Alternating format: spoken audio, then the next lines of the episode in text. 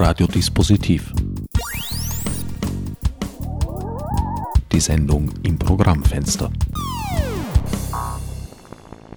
Willkommen bei Radiodispositiv. Am Mikrofon begrüßt euch Herbert Gnauer.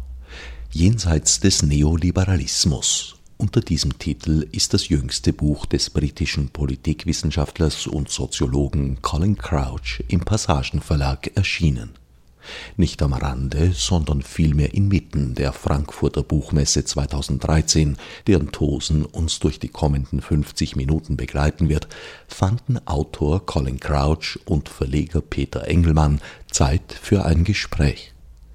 Die ersten 30 Sekunden sind leider durch Übersteuerung beeinträchtigt. So kann's gehen, wenn man mit geliehenem und infolgedessen unvertrautem Gerät hantiert. Jenseits des Neoliberalismus wurde für den Passagenverlag geschrieben, allerdings in englischer Sprache verfasst und von Georg Bauer ins Deutsche übertragen. Der Originaltitel lautet Making Capitalism Fit for Society. Und so war die Einstiegsfrage denn auch, inwieweit der Kapitalismus fit für die Gesellschaft gemacht werden könne. Wir kommen in eine neue Periode Kap des Kapitalismus, wenn wichtiger Teil der kapitalistischen Interessen wollen die alten Kompromissen mit der Gesellschaft zerreißen. Und wir kommen zu einer Zeit, wo es, es, es nötig ist, ihn zu neuen Kompromissen zu bringen. Nach meiner Meinung nach äh, gäbe es die, die Arbeit der Sozialdemokratie, sich renovierend äh, diese neuen Kompromisse zu machen, zu versuchen. Nur noch kurz zum Buch vorher. Äh, äh, Colin Crouch hat dieses Buch für uns geschrieben, für einen, ja. für den, einen Wiener Verlag. Äh, er hat es natürlich auf Englisch geschrieben und die englische Version ist unter diesem Titel erschienen, aber äh, es ist ein Buch, was in Österreich für einen österreichischen Verlag hergestellt wurde. Das halte ich für wichtig, äh, hier am Rande zu sagen, dass wir in Österreich eben mittlerweile auch äh, mit dem Passagenverlag einen Verlag haben, der äh, auf diesem Level äh, spielt. Colin Crouch ist ein international äh, sehr gefragter Autor mit seinem Buch über Postdemokratie und Neoliberalismus, äh, also analytischen Buch über Neoliberalismus hat er großes Aufsehen erregt. Und jetzt äh, aus einem Gespräch, was wir mal zusammen geführt haben, ist dieses Projekt entstanden, weil ich gefragt habe, okay, was machen wir denn eigentlich? wie, wie kommen wir aus dieser Situation heraus? Ist der Neoliberalismus nun äh, äh, allmächtig und, und äh, die, die zerbrochenen Kompromisse, sind die auf ewig zerbrochen? Wie, was finden wir daraus? Und Colin Crouch hat mit diesem äh, wirklich wunderbaren Buch, sehr vielseitigen, sehr verästelten Buch, aber sehr gut lesbaren Buch, äh, Möglichkeiten aufgezeigt, die gesellschaftlichen Kräfte aufgezeigt, die äh, in der Lage sind, seiner Meinung nach, die diesen neuen historischen Kompromiss, von dem er gerade geredet hat, äh, zu erreichen. Dass eben einerseits die Marktwirtschaft erhalten bleibt, denn wir haben ja die historische Erfahrung, dass staatliche Wirtschaft, Planwirtschaft nicht funktioniert und andererseits aber die Bedürfnisse der Menschen befriedigt werden. Dass also der Kapitalismus nicht bedeutet, einige werden immer reicher und die anderen immer ärmer, sondern der Kapitalismus bedeutet ein Wirtschaftssystem, äh, das so viel äh, materiellen Reichtum generiert, dass die, die, ganze Gesellschaft in einer Art historischen Kompromiss äh, mit möglichst geringen Unterschieden nach unten und oben ähm, äh, sich weiterentwickeln kann. Das leistet er. Und er nennt die Kräfte, die das sind. Das ist die Sozialdemokratie, aber nicht die als sozialdemokratische Partei, sondern als, als äh, Bewegung. Da wird er gleich noch etwas zu sagen, aber auch die, äh, wie wir sagen würden, die, also die unabhängigen, nicht an politischen Parteien gebundenen äh, Kräfte der Zivilgesellschaft, die sich organisieren, neu organisieren um Themen. Und da, wenn man das jetzt in der Gesamtschau in diesem Buch liest, dann kann man wieder etwas optimistischer in die Zukunft schauen. Du hast gerade gesagt, wir haben gelernt und erfahren, dass die staatlich gelenkte Wirtschaft nicht funktioniert. Ließe sich nicht mit der gleichen Berechtigung gerade unserer Tage genau dasselbe auch über den Kapitalismus sagen? Ja, aber die, der, der, Kapitalismus funktioniert. Es ist immer innovatorisch äh, und wir, wir werden immer reicher in, in den kapitalistischen Ländern. Und das ist etwas, das wir verstehen müssen. Aber es gibt zwei Probleme heutzutage. Gibt es zwei Probleme mit dem Markt. Zuerst, wenn man mehr Macht macht, macht man immer Probleme, die Schaden die, die, die Markt äh, verursacht, äh, zum Beispiel äh, in, der, in, der, in der Umwelt. Deshalb muss man immer Politik haben, die sagen nicht, dass wir den Markt äh, supprimieren sollten, äh, aber wir, müssen Kompromisse mit dem Markt, Markt, machen, damit sie ihre guten Dinge tun, aber äh, ohne die Schaden.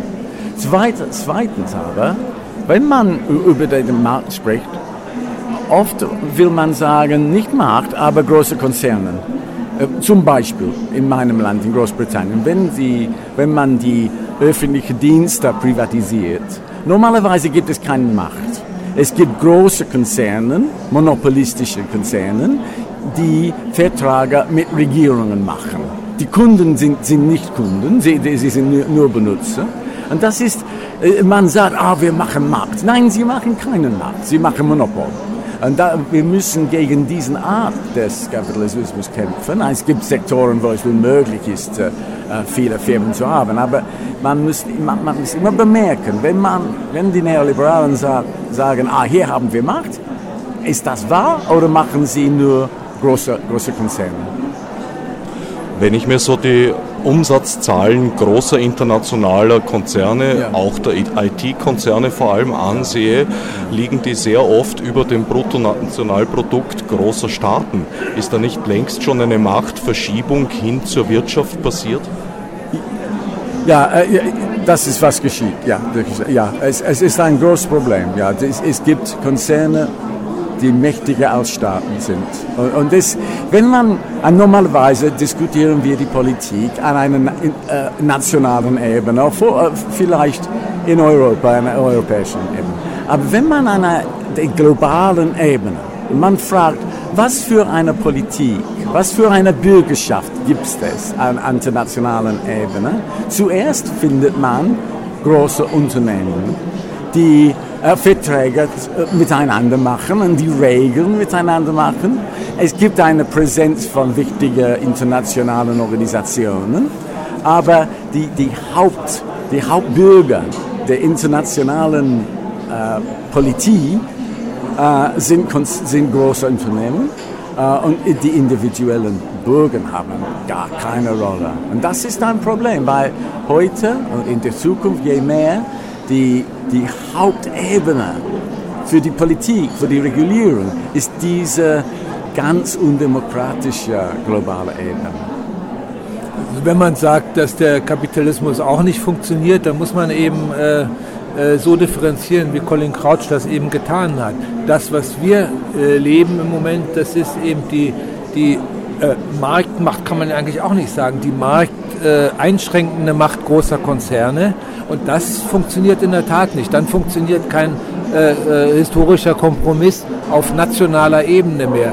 All, äh, all, das muss neu ausgehandelt werden. Also ich würde nicht sagen, dass wir gesehen haben, dass der Kapitalismus nicht funktioniert. Äh, äh, oder äh, anders gesagt, wir sehen den Kapitalismus in Richtung eines sagt man da Monopolkapitalismus verändert, ja. eines, eines Kapitalismus, der von Monopolen oder transnationalen äh, Konzernen beherrscht wird. und die Lösung wäre eben, um die Vorteile des Marktes wiederzukommen, zu, diese Macht dieser Monopole oder transnationalen Konzerne einzuschränken und wieder Markt einzuführen und wieder Politik einzuführen oder, oder zu haben. Jetzt ist in letzter Zeit schon öfter zu beobachten gewesen, dass man auf gesetzlicher Ebene dessen nicht Herr werden kann, weil einige Unternehmen, einige internationale Konzerne bereits eine Machtposition und vor allem eine finanzielle Position erlangt haben, in der sie die vorgeschriebenen Strafen einfach aus der Portokasse zahlen und in die Preise einkalkulieren. Wie könnte man dem entgegenwirken? Wenn die nationalen Regierungen, besonders an europäischem Niveau, äh, zusammenarbeiten wollten, dann könnten sie etwas tun.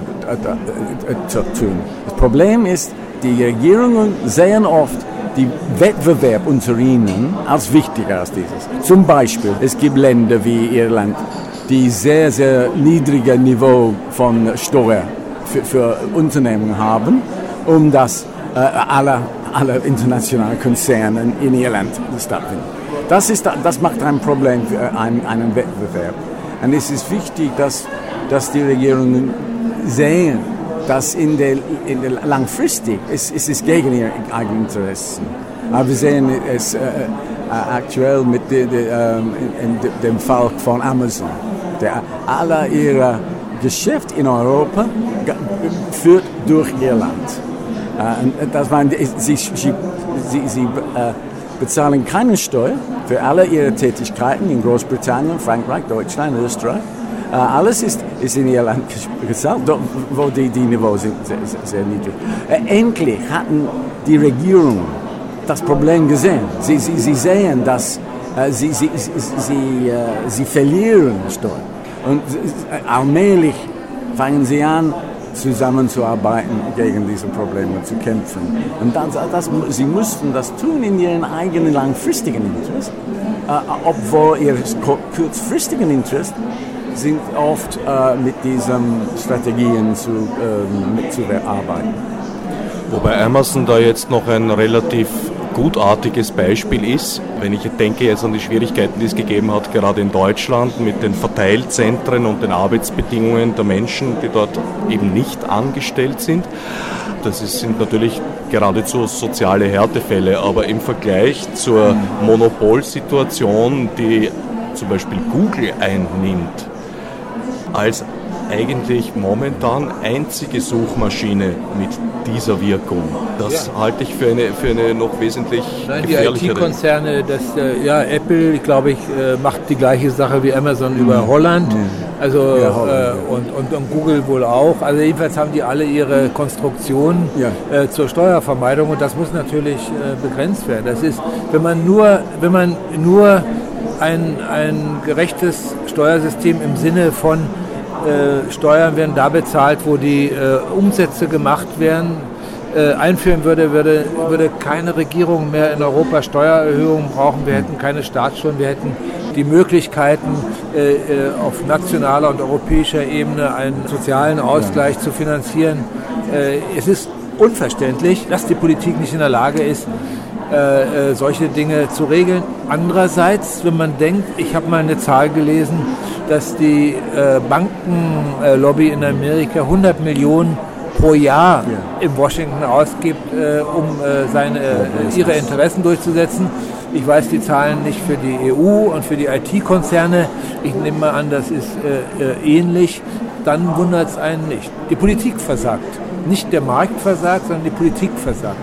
Der Markt hat sicher die Tendenz in Richtung Konzentration, das wissen ja. wir schon seit Marx, ja. äh, Monopolisierung, aber die Politik wäre das Korrektiv. Und es gibt ja eine Antimonopolgesetzgebung auf nationaler Ebene, es gibt sie ja auch auf EU-Ebene. Äh, warum funktioniert das alles nicht? Äh, wenn wir diese doch relativ übersichtlichen Probleme lösen könnten politisch, dann hätten wir sehr viel weniger Sorgen. Wir würden auch diese ganze, dieses Ganze in den Ruin treiben, äh, der, der, des Südangles Europa gar nicht haben, weil wir einfach genug Mittel hätten.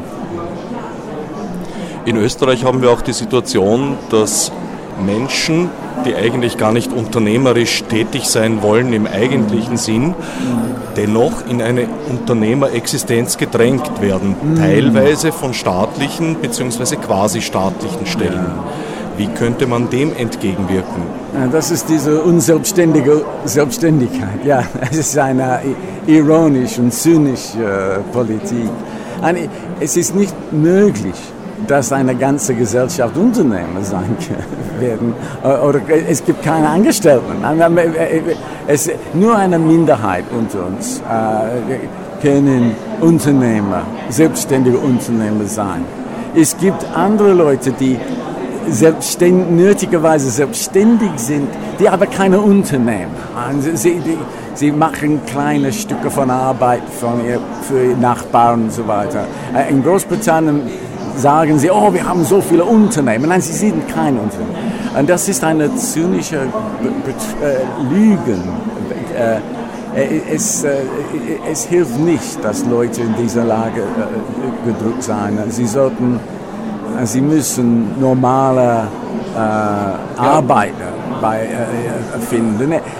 es ist ein Problem, vielleicht es ist nötig, dass wir diese prekäre Verträge haben. Es ist wahrscheinlich unmöglich, dass wir das äh, vermeiden. Äh, aber wenn er hinter das ist ein guter Wohlfahrtsstaat, so es gibt immer eine Sicherheit, wenn man äh, eine Zeiten, Monaten vielleicht ohne Arbeit ist, man, man hat ein, ein gutes Niveau von, von Leben. Wenn wir diese äh, sogenannten unternehmerische Bevölkerung haben müssen, dann haben wir auch immer mehr nötig, den Wohlfahrtsstaat. Entschuldigung. Ja, aber weißt du, Colin, das, also ich glaube, das weißt du auch, das Problem ist ja komplexer. Äh, wir als Kulturbetrieb hm. äh, sind etwas anderes als der Staat zum Beispiel. Wir haben auch äh, prekäre Arbeitsverhältnisse. Äh, es würde unser Programm nicht geben, äh, wenn wir äh, gewissermaßen nach den Regeln der alten Arbeitsverhältnisse arbeiten, dann müssten wir morgen zumachen. Also das, diese Seite muss man auch sehen die Trennlinie geht nicht nur einfach zwischen Unternehmern, also Selbstständigen, Scheinselbstständigen, sondern die geht auch zwischen Gewerkschaften alten Stils, die äh, äh, Privilegien für einen Teil der Arbeitnehmerschaft äh, auf Kosten aller anderen durchsetzen. Äh, wir sehen das ja zum Beispiel in Österreich bei der, bei der Diskussion um die Lehrer. Ja? Ja. Also man fragt sich wirklich, wo wir leben, äh, wenn man sieht, mit welcher Härte da um, um eine Stunde Arbeitszeit gerungen wird. Ich glaube nicht, ja. ehrlich gesagt, dass wenn ich andere Länder anschaue, dass die österreichischen Lehrer, äh, ja, ich weiß nicht, alle reihenweise krank umfallen, wenn sie, äh, wenn sie eine halbe Stunde oder eine Stunde mehr machen. Das glaube ich einfach nicht. Und hier reden wir über die staatlichen Ausgaben, über die, ja. die Abschöpfung von Mitteln. Wofür wird das ausgegeben? Es gibt keine Kontrolle mehr und die Gewerkschaften kämpfen das ist ja ein ganz altes Thema, für die äh, bei Ihnen organisierten Leute und der Rest, also du hast viele Betriebe, du hast die Arbeitnehmer mit alten, mit Privilegien, mit alten mit Verträgen und die anderen fallen ab. Wenn man das durchmischen würde, wäre es ja auch viel einfacher. Die Solidarität ist sehr, muss sehr vielseitig sein und die Verhältnisse sind auch unterschiedlich. Es ist ein Unterschied, ob Biller also das ist ein österreichischer Einzelhändler, solche prekären Arbeitsverhältnisse hat oder ein Kulturbetrieb, würde ich sagen. Ja. Äh, da dient der, der Vermehrung des Reichtums der Biller-Eigentümer und da überhaupt einen Kulturbetrieb am Laufen zu halten. Und leider muss offenbar auch, müssen auch Museen und staatliche Institutionen das mittlerweile schon tun, weil ihre Budgets so klein sind. Für Kultur nämlich. Ja, es ist ein Beispiel meiner Hauptthese, dass wenn man mehr Macht nötig hat, hat man auch ne, mehr nötig verteidigen gegen den Macht. Wir haben, es kommt vor, dass wir mehr flexible Arbeitsbedingungen nötig haben.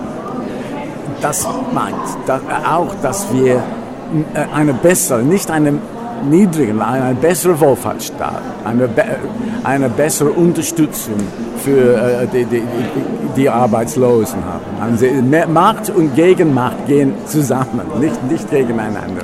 Das ist der Paradox, das wir verstehen müssen. Wir leben in vielen Bereichen, dass die bisher gängigen Mechanismen nicht mehr funktionieren, unter anderem auch im Literaturbereich. Ich glaube, die Möglichkeiten für einen Autor aus dem Buchverkauf heute nennenswerte Einkünfte zu erzielen sind gegenüber früher sehr viel geringer geworden. Äh, die Bücher verschwinden viel schneller aus den Buchhandlungen. Also wenn ich heute ein Buch kaufe, das mir gefällt und ich habe vor, es zu verschenken, tue ich gut daran, es gleich fünf, sechs Mal zu kaufen, weil ein halbes bis dreiviertel Jahr später tue ich mir möglicherweise schwer, es wiederzubekommen. Äh, in den 60er, 70er Jahren dürfte es noch wesentlich einfacher gewesen sein, in diesen Kanon hinein zu geraten. Wo sind da die Chancen?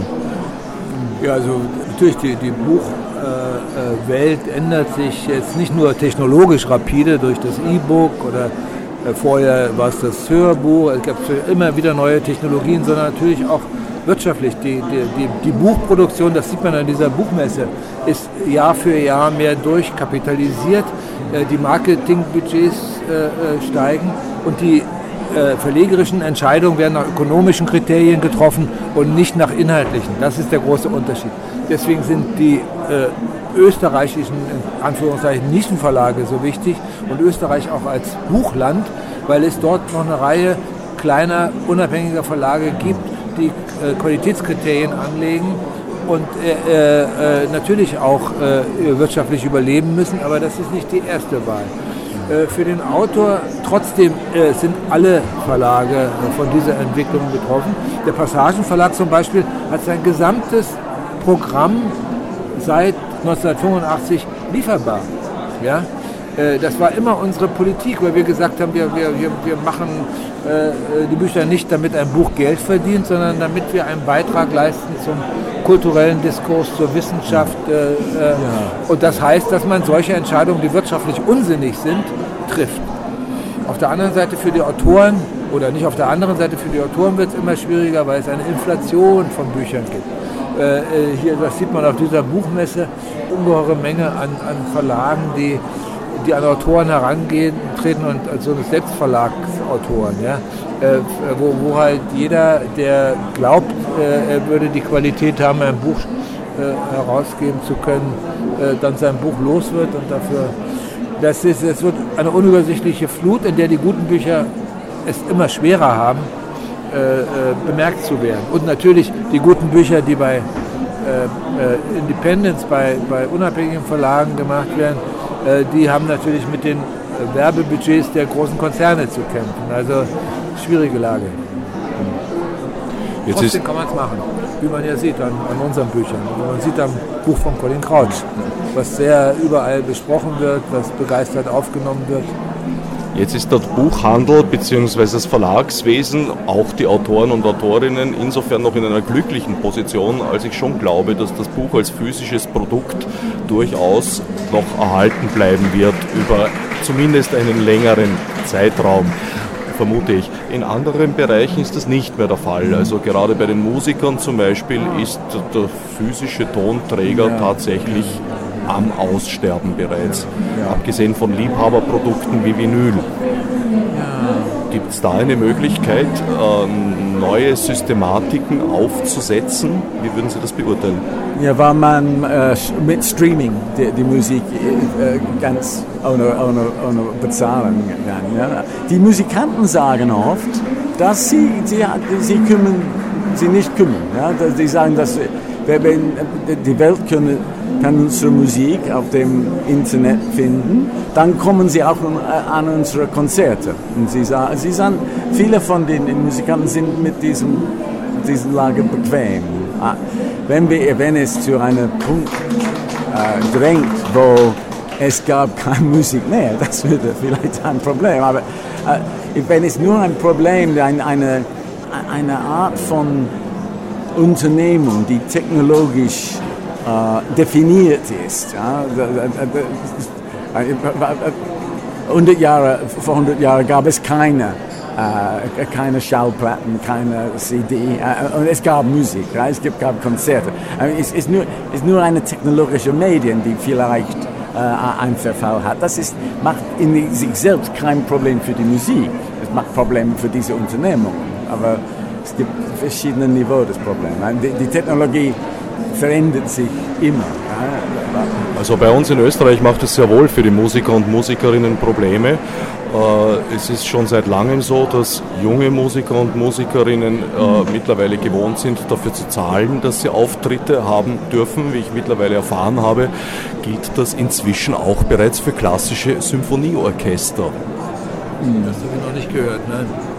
Das, das wusste ich gar nicht. Aber die, äh, bei der, in der Buchbranche ist es natürlich so, wenn wir über die Technologie, äh, die technologischen Entwicklungen sprechen, dass äh, äh, man muss darauf reagieren und wir müssen auch darauf reagieren, auch als Independent, weil äh, also wir werden jetzt auch E-Books machen und, und, und sehen, wie, wie das geht. Es muss ein, wenn, wenn Kultur marktwirtschaftlich organisiert wird. Also wenn wir ein, ein, mhm. ein, Betrieb sein müssen, dann muss es auch ein Modell der Bezahlung geben. Mhm. Ich behaupte ja, das Qualitätsbuch ist nicht marktfinanziert, äh, äh, lässt sich nicht, also das habe ich in 30 Jahren gelernt, nicht marktfinanzieren. Und zwar genauso wie Theater, Oper, äh, äh, Musik äh, zum Teil sich nicht marktfinanzieren lässt, nur geht das nicht in die Köpfe der, der Leute. Aber wenn man überlegt, es ist eine Riesendiskrepanz zwischen der Bedeutung des Buches als Zirkulationsmittel von Ideen, von Kultur, von Meinungen, von Position und der Unterstützung des Buches. Wenn man davon ausgeht, dass das äh, äh, eben, eben, eben nicht marktfinanziert ist. Weil äh, die Theater verschlingen in Österreich hunderte Millionen pro Jahr und das Budget für Verlage, das Verlagsmodell ist, glaube ich, ist, ist, ist verschwindend gering. Ja. Und ob das jetzt ein gutes Modell ist, dass ein Ministerium solche äh, Verlage unterstützt und welche, ob es die richtigen äh, Kriterien dafür hat ja. und ob das nicht anfällig ist für, äh, wie soll ich sagen, für Korruption und Manipulation und, und ja, Selbstherrlichkeit, das, äh, das ist eine andere Frage. Ja? Ich wäre dafür, dass solche äh, demokratisch nicht legitimierten Vergaberegeln abgeschafft werden. Aber zugleich muss es eine Unterstützung von Qualitätsverlagen geben. Äh, besser kann ich das eigentlich auch nicht sagen. Mhm. Ja? ja. Äh, ich bin überhaupt kein Freund der, äh, also wir sind ja ein Opfer als Passagenverlag. Wir kriegen äh, von äh, dieses Systems, weil im Vergleich zu Verlagen in Österreich mit gleicher Produktion, äh, wenn man jetzt die Qualität beiseite lässt, und ich gehe mal davon aus, dass wir sicher eine anerkennenswerte Qualität haben, kriegen wir entscheidend weniger. Also ein, ein Zehntel, dann wird es äh, wenn wir uns beschweren, wird es ein bisschen angehoben, aber es, es, wird nicht gelöst und das bleibt so und wir, kommen, wir können das überhaupt nicht ändern. Also das, äh, dieses System kann ich nicht gutheißen und, und für neue Verlage ist es ebenso schwierig. Also es, äh, wenn, es, wenn wir gewissermaßen nicht in das Weltbild der äh, vergebenen Beamten eigentlich äh, äh, und, und, ihrer Kommission, der von ihnen eingesetzten Kommission passen, äh, dann, dann wären wir im Vergleich vollkommen unterfinanziert. Äh, das ist alles kein guter Zustand. Ja? Äh, die Vergabe sollte über demokratisch legitimierte Institutionen passieren. Ich habe keine Lösung. Ich weiß nur, dass Qualitätsbuch nicht marktfinanzierbar ist. Und das war ja auch die Idee der Verlagsförderung von Rudolf Scholten, da eben einzugreifen staatlich. Das ist eigentlich ein klassisches Beispiel, glaube ich, von Colin Crouchs These, dass der Markt korrigiert werden muss. Hm. Aber zugleich bringt das wieder neue Probleme. Ja, ja? ja, ja und das wird nie ein Zustand sein, der, der, der zu, zu einem, also ein Endzustand sein, sondern jetzt würde ich sagen, diese Verlagsförderung, um das jetzt mal über die zu reden, ist eingeführt. Jetzt müsste man an diesen äh, Fragen, diesen Vergabepunkten äh, arbeiten. Aber das passiert natürlich nicht, weil die, die viel kriegen, haben ein Interesse von den Verlagen, das äh, zu erhalten. Äh, alle die Politik will Ruhe haben, ist ein kleiner Bereich im Vergleich zum Theater. Zu, also das, das ist, äh, da bin ich sehr pessimistisch, dass wir da je was ändern können. Aber ich weiß und sage das, das ist nicht gut so. Würden Sie das bedingungslose Grundeinkommen für gut heißen? Äh, ich habe Probleme mit diesem Idee. Meiner Meinung nach äh, müssen wir immer alle arbeiten. Ja, das, das, das ist der, der, der Vertrag für die, die Bürgerschaft. Wenn man ein, die, die Rechte eines einen Bürger haben will, dann muss man in der Gesellschaft arbeiten, mit, mit äh, Ausnahmen für junge Mütter zum Beispiel. Aber äh, äh, ich habe ein Problem mit dem Grundeinkommen, weil es vielleicht versucht zu vermeiden, diese, diesen Vertrag, diesen Austausch zwischen Arbeit und Rechten. Und ich glaube, dass die Mehrheit der Bürger nicht annehmen werden, eine Lage, wo äh, es ist möglich, dass äh, Leute äh, ein, ein, ein Grundeinkommen bekommen, die, die nicht zu arbeiten oder nicht zu arbeiten versuchen. Ich, fürchte, dass, dass eine, einerlei sozialer Vertrag nicht zu haben ist. Heute gibt es Probleme genug mit einem Druck äh, auf dem Wohlfahrtsstaat und Probleme für die Immigranten, dass da äh, viele Leute glauben, dass Immigranten nicht äh, in, in der Sozialpolitik verteilen sollten. Wir müssen diese Probleme resolvieren. Und es, ich fühlte, dass ich immer schwerer sein würde, wenn, wenn man auch diese neuen Prinzip hatte. Ich, ich wollte noch was anschließen also zu dem, was Sie vorher zu, der, zu, zu, eben zu, als Verlagsförderung, als Eingriff, als ein Beispiel für den Eingriff des Staates. Ich, ich, ich, ich meine natürlich nicht, dass wir Korruption äh, in Österreich haben. Ich, das könnte ich gar nicht beweisen. Aber äh, deswegen würde ich das auch nicht behaupten. Was ich aber sage ist, es, äh, es ist ein intransparentes System. Und wenn man die Geschichte der Verlagsförderung anschaut, die, äh, die Zusammenhänge, dann gibt es einige Merkwürdigkeiten, die man äh, demokratisch aufklären könnte, die aber nie aufgeklärt werden. Das muss man dazu sagen. Ja, also dass man, es ist ein Beispiel dafür, dass die Intervention des Staates auch nicht die, die Allheil, das Allheilmittel ist. Mhm. Die, das ist nicht unbedingt die Lösung, sondern es ist die, die Balance. Ja. ja deswegen haben wir Demokratie heißt ein System äh, von, von äh, Balances, ja? von, von, von Machtgleichgewichten äh, und Kräften. Das, das, das ist das Wichtige. Dieser Zustand der, äh, der, des Ausgleichs und der, der, der, der, der Bewegung der Kräfte in einem definierten Rahmen, die ist, äh, glaube ich, das, äh, äh, das, auch das politische System, äh, was äh, das, das, das die, die besten Entwicklungsmöglichkeiten bietet. Systeme, die das nicht hatten, wie zum Beispiel die osteuropäischen sozialistischen Länder, sind untergegangen, weil sie keine Rückkopplung mehr hatten. Weil ja. die Politik war gewissermaßen verboten. Ja? Bürgerbewegung, soziale Bewegung waren verboten, gab es nicht, die sind bei der Stasi geendet. Und das, äh, damit hat sich das System selbst ein, ein Bein gestellt. Ja, wären, die, wären, wären die, die Ideen der Bürgerbewegung, die Kritik der Bürgerbewegung, wäre die eingegangen in die, in die, in die politische Realität, äh, dann hätte die DDR vielleicht noch viele, viele Jahre existieren können und die anderen sozialistischen Länder. Und auch deren Wirtschaft. Ja. Äh, die Tatsache, dass eben, äh, also das, das ist ja schon, gehört ja eigentlich in ein Witzblatt, manche Produktionen, ja, bestimmte Größen, äh, Schuhe, rechte Schuhe, linke Schuhe, also absurde Produktionen, weil es keine Rückkopplung über den, auf den Bedarf gibt, weil der Markt gefehlt hat. Ne? Der Markt war nicht zugelassen, es gab ja die Bedürfnisse, aber es ist nicht angekommen bei den Produzenten. Wir sind nach wie vor sehr ausgerichtet auf den Gedanken der Vollbeschäftigung, worunter wir eigentlich eine 40-Stunden-Arbeitswoche mit Urlaubsanspruch, 13., 14. Monatsgehalt in Österreich verstehen. Ist das möglicherweise etwas, was so gar nicht mehr vorhanden ist und erreichbar ist? es ist, äh, es ist seltsam, aber in der sogenannten Zeit der Vollbeschäftigung gab es weniger Beschäftigung als heute, weil es war immer Beschäftigung unter Männern. Heute gibt es ein viel größeres Niveau der Beschäftigung in bezahlter Arbeit von Frauen und Männern.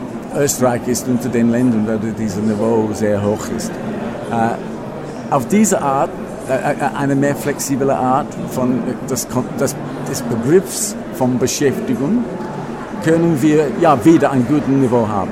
Aber diese, das Modell, der, der alten Modell der Vollbeschäftigung war ein industrielles Modell. Äh, es, äh, teilweise war es männlich war, teilweise war es dieser bestimmten Arbeitstag hatte. Heute in den vielen den Dienstleistungssektoren, die die neuen großen Sektoren der Wirtschaft äh, sind, gibt es alle beide, viele Frauen, vielleicht eine Mehrheit von Frauen und auch eine mehr flexible Art von der Arbeit, weil in Dienstleistungssektor, viele, nicht alle, viele der Dienstleistungssektor muss die Arbeit äh, präsent sein, wo der Kunde ist. Äh, wenn man was in einer Fabrik äh, ist, äh, es, es gibt kein direktes äh, Verhältnis mit, mit den Kunden. In den Dienstleistungssektoren, wie äh, zum Beispiel in meinem Sektor in Bildung, äh, Universitäten, äh, muss man immer dort sein, wo die Studenten sind. Äh, diese neuen Arten von Beschäftigung haben ein neues Konzept, äh, ein, ein neuer Begriff der Beschäftigung. Und, und man kann, kann nicht mehr die alten industriellen Begriffe benutzen. Ich habe den Eindruck, dass vor allem Jobs für minder qualifizierte Personen immer weniger werden. Schaffen wir uns da jetzt eine Randklasse? Ja, ja, das tun wir. Weil zwei, zwei Arten von Arbeit verschwinden. Zuerst die äh, äh, Arbeit in der in Industrie, in der Herstellungsindustrie für äh, die Leute mit äh, niedriger Qualifikationen. Äh, in, der, in, der in der Industriegesellschaft war ein gut, gutes Einkommen für solche Personen möglich, weil es gab so viel Technologie hinter ihrer Arbeit. Das verschwindet. Es, es, es, geht, es geht in Ausland. Ähm, zweitens war, war, gab es viele, viele Arbeitsplätze in der äh, öffentlichen Dienst, zum Beispiel in ähm, äh, Straßenversauberung. Äh, Arbeiten, die, die, die, Einkommen waren gering, aber äh, weil es ein niedriger Niveau der Produktivität, aber es war sicher weil die Regierungen konnten sicher äh, Arbeitsbedingungen geben. Äh, äh, das verschwindet unter dem Druck auf die, die öffentlichen, öffentlichen Finanzen. Und das, das macht schwer, schwere Probleme. Wir, wir, wir sehen in den ein, einigen Sektoren der Dienstleistungen, wir sehen neue Arten von, von Arbeit, zum Beispiel in Fast Food äh, Industrie, die Arbeit macht, aber es ist ganz äh, sehr unsicher. Die, die alten Arten in, in Industrie und öffentlichen Dienst für niedriger qualifizierte Menschen waren sicher. Diese sind ganz unsicher und auch äh, sehr niedrig. Schlecht bezahlt. Sch schlecht bezahlt. Und äh, alle zusammen ist. Ja. ja. Deshalb, ich sage wieder, man hat einen guten Wohlfahrtsstaat nötig. ja die, die diese Leute unterstützen können. Sie haben eingangs als Beispiel, weshalb der Kapitalismus ja doch funktionieren würde, angeführt, dass es uns hier ja gut geht. Aber ist es nicht auch so, dass wir einfach unsere Armut exportieren auf der einen Seite, auf der anderen Seite doch nach wie vor eine postkolonialistische Ausbeutung, vor allem in Ländern, die Rohstoffe haben, betreiben? Ja, ja, das, das ist äh, lang, lang, langfristig wahrscheinlich wird alles besser. Weil wenn, äh, äh, allmählich, allmählich in China und Pakistan und so weiter wird, wird die, die, diese, diese Länder ein bisschen reicher, weil sie so viele Güter an uns äh, äh, verkaufen. Und es gibt schon ein Niveau der, der, der Mittelstand, der auch schon unsere Güter äh, kaufen. Und warum ist die deutsche und die österreichische und verschiedene andere äh, Wirtschaften so gesund heute? Weil diese, diese Länder kaufen. Äh, aber äh, für, für die Mehrheit der arbeitenden Menschen in diesen Gesellschaften ist es ein langer, langer Weg. Ja. Wenn wir an die ganze Welt sehen, gibt die, die Lebensbedingungen der Menschen schlecht. Ja, ja, äh, besser, aber also, noch schlecht. Also, noch schlecht. überlegen, aber zum Beispiel äh, das, das, Beispiel China, äh, ja. finde ich, ist, ich kann mich entsinnen, wenn China waren, dann die Entwicklung ist rasant. Ja? Also mhm. die Armut noch vor 10, 15 Jahren auf dem Land, die ist heute auch noch. Aber es ja. gibt wiederum, es gibt selbst auf, auf den Dörfern, ja, es verbessern sich besser. die Zustände. Die Korruption wird bekämpft. es ist ein Export unseres Reichtums oder wir haben weniger, ja. die haben mehr, aber eigentlich äh, äh, wollte das ja die Linke, oder? Teilen und wir teilen im mhm. Moment. Ja. Ich rede jetzt nicht von den Gewinnen der Konzerne und so, aber ich sage, äh, also das Lebensniveau in China hat sich sicher verbessert und mit den industriellen Arbeitsformen äh, äh, kommen auch unweigerlich äh, neue Organisationsformen der Arbeiter und, und Widerstandsformen. Das sieht man ja. Die Leute äh, können sich nicht, lassen sich nicht mehr so viel gefallen. Die Löhne müssen steigen, auch wenn es äh, äh leider über sehr dramatische und, und, und traumatische Kämpfe geht. Ja. Aber es verbessert sich. Und äh, die, die, die Konzerne weichen aus nach Vietnam und, und äh, Kambodscha ja. im Moment gerade. Also äh, aber dieser Prozess insgesamt, denke ich, führt zu einer Verbesserung. Ja, ohne die Globalisierung, ohne die Globalisierung würde es keine Zukunft für, diese, die, Mehrheit der Menschen der Welt sein. Die Mehrheit der Jenseits der Globalisierung gibt es eine bessere Welt. Und der Weg nach dieser anderen Welt ist, ist schwer für uns und auch für, für die, die Chinesen und die anderen.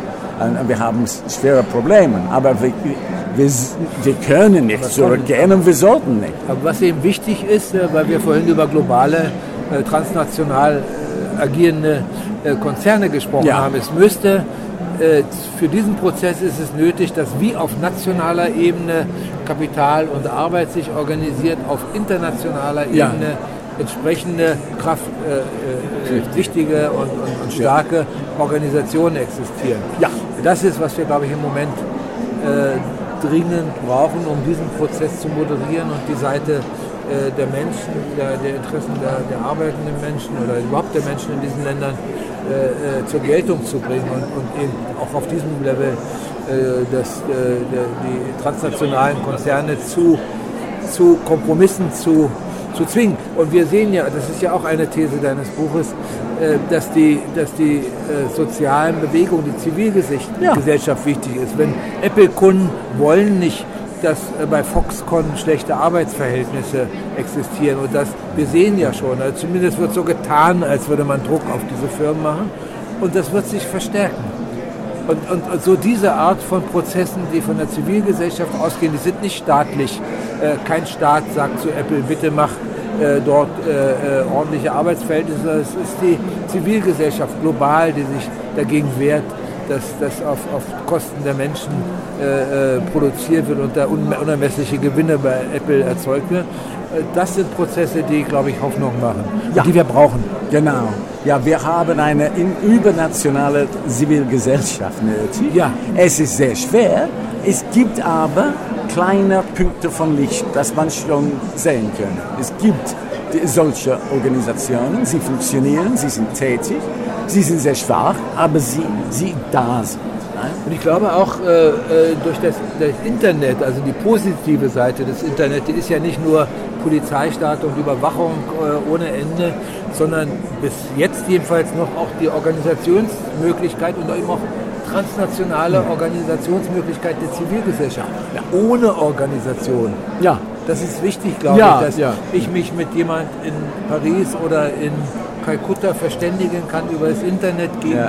Arbeitsbedingungen äh, in, in China. Oder ja, so, ja. Und das, das, das, das passiert ja heute. Das und ich glaube, das wird sich entwickeln. Wenn es nicht äh, äh, eben auch abgedreht wird. Und ich glaube ja, diese ganze Überwachungsstaat-Ideologie äh, richtet sich natürlich auch gegen solche Organisationsformen. Machen wir uns doch nichts ja. vor. Ich glaube, wir sind Teil eines, äh, eines Machtausdruckes. Das ist, äh, glaube ich, viel zu wenig analysiert, aber das ist, das ist das, wir müssen heute, deswegen müssen wir auch gegen diese äh, ohne, also grenzenlose Überwachung sein. Ja?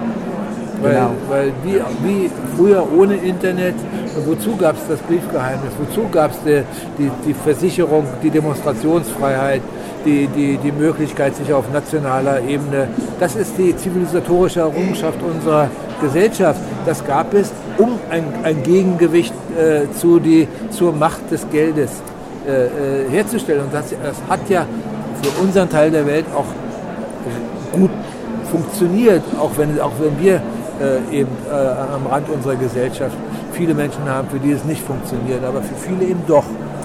Allerdings gehen wir derzeit in eine andere Richtung. Ich kann mich an eine Diskussion, ob das Briefgeheimnis auch auf E-Mail ausgeweitet werden mhm.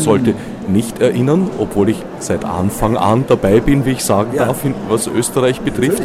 Und so sind nicht nur wir, sondern auch viele, viele andere Länder, allen voran die Vereinigten Staaten, würde ich mal keck behaupten, äh, vieler wohlerworbener Bürgerrechte verlustig gegangen und das auch noch teils unter großem Beifall der solcher Art beschnittenen Bürger unter dem Vorwand, behaupte ich mal, der Terrorbekämpfung.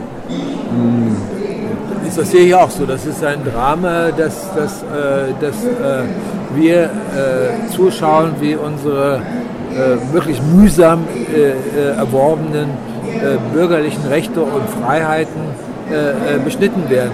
Es wird einfach vergessen, welche Bedeutung Rechtsstaatlichkeit, welche Bedeutung Normen haben, die das Individuum gegen den Staat schützen.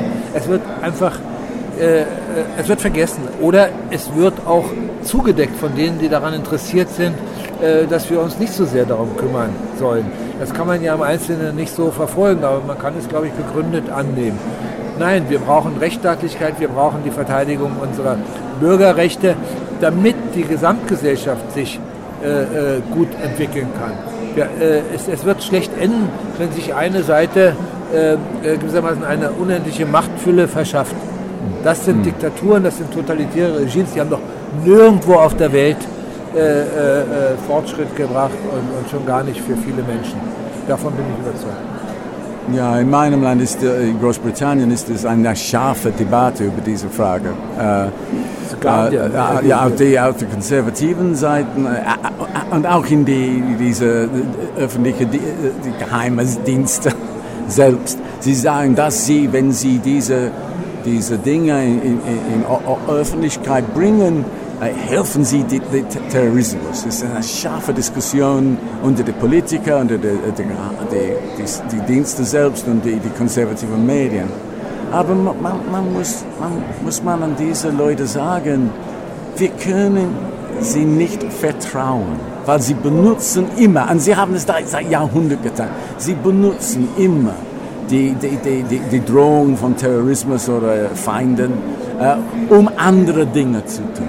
Wenn Sie wollen, dass wir, wir Sie vertrauen und äh, erlauben, diese, diese sehr mächtige äh, Arbeiten Sie machen, wenn das, Sie wünschen das, dann müssen Sie vertraubar sein und Sie nicht, nicht Sie so. müssen Vertrauen schaffen. ja, ja, ja, und Sie, Sie hat es verloren. Ja. Das haben, äh, ja, es macht Ihre Arbeit gegen den Terrorismus mehr, mehr, mehr schwer. Ich verstehe das. Aber Sie müssen verstehen, dass wir können nicht äh, Dienste dieser Art äh, zu entwickeln ohne Kontrollen oder endlich kommt man an das, die, die Lage der, der Sowjetunion an. Das ist, was ich sage. Ja, ja, das, ja. Und was man natürlich als Bürger auch sieht, die Unverhältnismäßigkeit der Mittel, der Budgets für diese Sachen. Also, äh, Entschuldigung, ja. Äh, zum Beispiel in Großbritannien, auch in den Vereinigten Staaten, haben sie unter den Regeln die, die kontrollieren. Sie sagen, wir haben sehr strenge Regeln, wir, wir, wir können nur diese, diese, äh, diese Arbeit tun, äh, wenn wir eine Drohung von Terrorismus und so weiter und so weiter. Unter diesen Bedingungen ist äh, die äh, wirtschaftliche Gesundheit des Landes. Das heißt, das ist ganz legal Sache. Wirtschaftsspionage, ja, oder? Äh, Espionage über ja. Deutschland, Frankreich zu machen. Ja. Also da, und, wie soll ich da Vertrauen entwickeln? Ja, und deshalb sind die Franzosen und die Deutschen und die anderen sehr, sehr ärgert, ja, wegen uns. Ja. Zu Recht. Mit, mit Gerechtigkeit. Die Zivilgesellschaft muss äh, äh, sehr genau hinschauen und, äh, und wir müssen versuchen, einen Diskurs zu haben über all diese Fragen und ein Bewusstsein über diese Dinge, die, die Colin Crouch in seinem Buch Jenseits des Neoliberalismus, ein Plädoyer für soziale Gerechtigkeit entwickelt. Kann ich nur empfehlen. Soweit Colin Crouch, Autor des im Passagen Verlag erschienenen Buches Jenseits des Neoliberalismus und Verleger Peter Engelmann. Das Gespräch wurde im Rahmen der Frankfurter Buchmesse 2013 geführt, auf der ich auch heuer wieder als Teil des Streamteams von Literadio mein Wesen treiben durfte. Bei näherem Interesse sind mehr als 40 Interviews und Gespräche, die meine KollegInnen und ich live am Stand der IG Autorinnen führten, auf dem Website von Literadio unter literadio.org nachzuhören. Insofern sollte für weitere Unterhaltung während der kommenden Woche reichlich gesorgt sein. weshalb ich mich nun guten Gewissens verabschieden darf. Fürs Zuhören dankt einmal mehr Herbert Gnauer. Als Nef Marburg mit Monesi. Fichtes Obsidruidar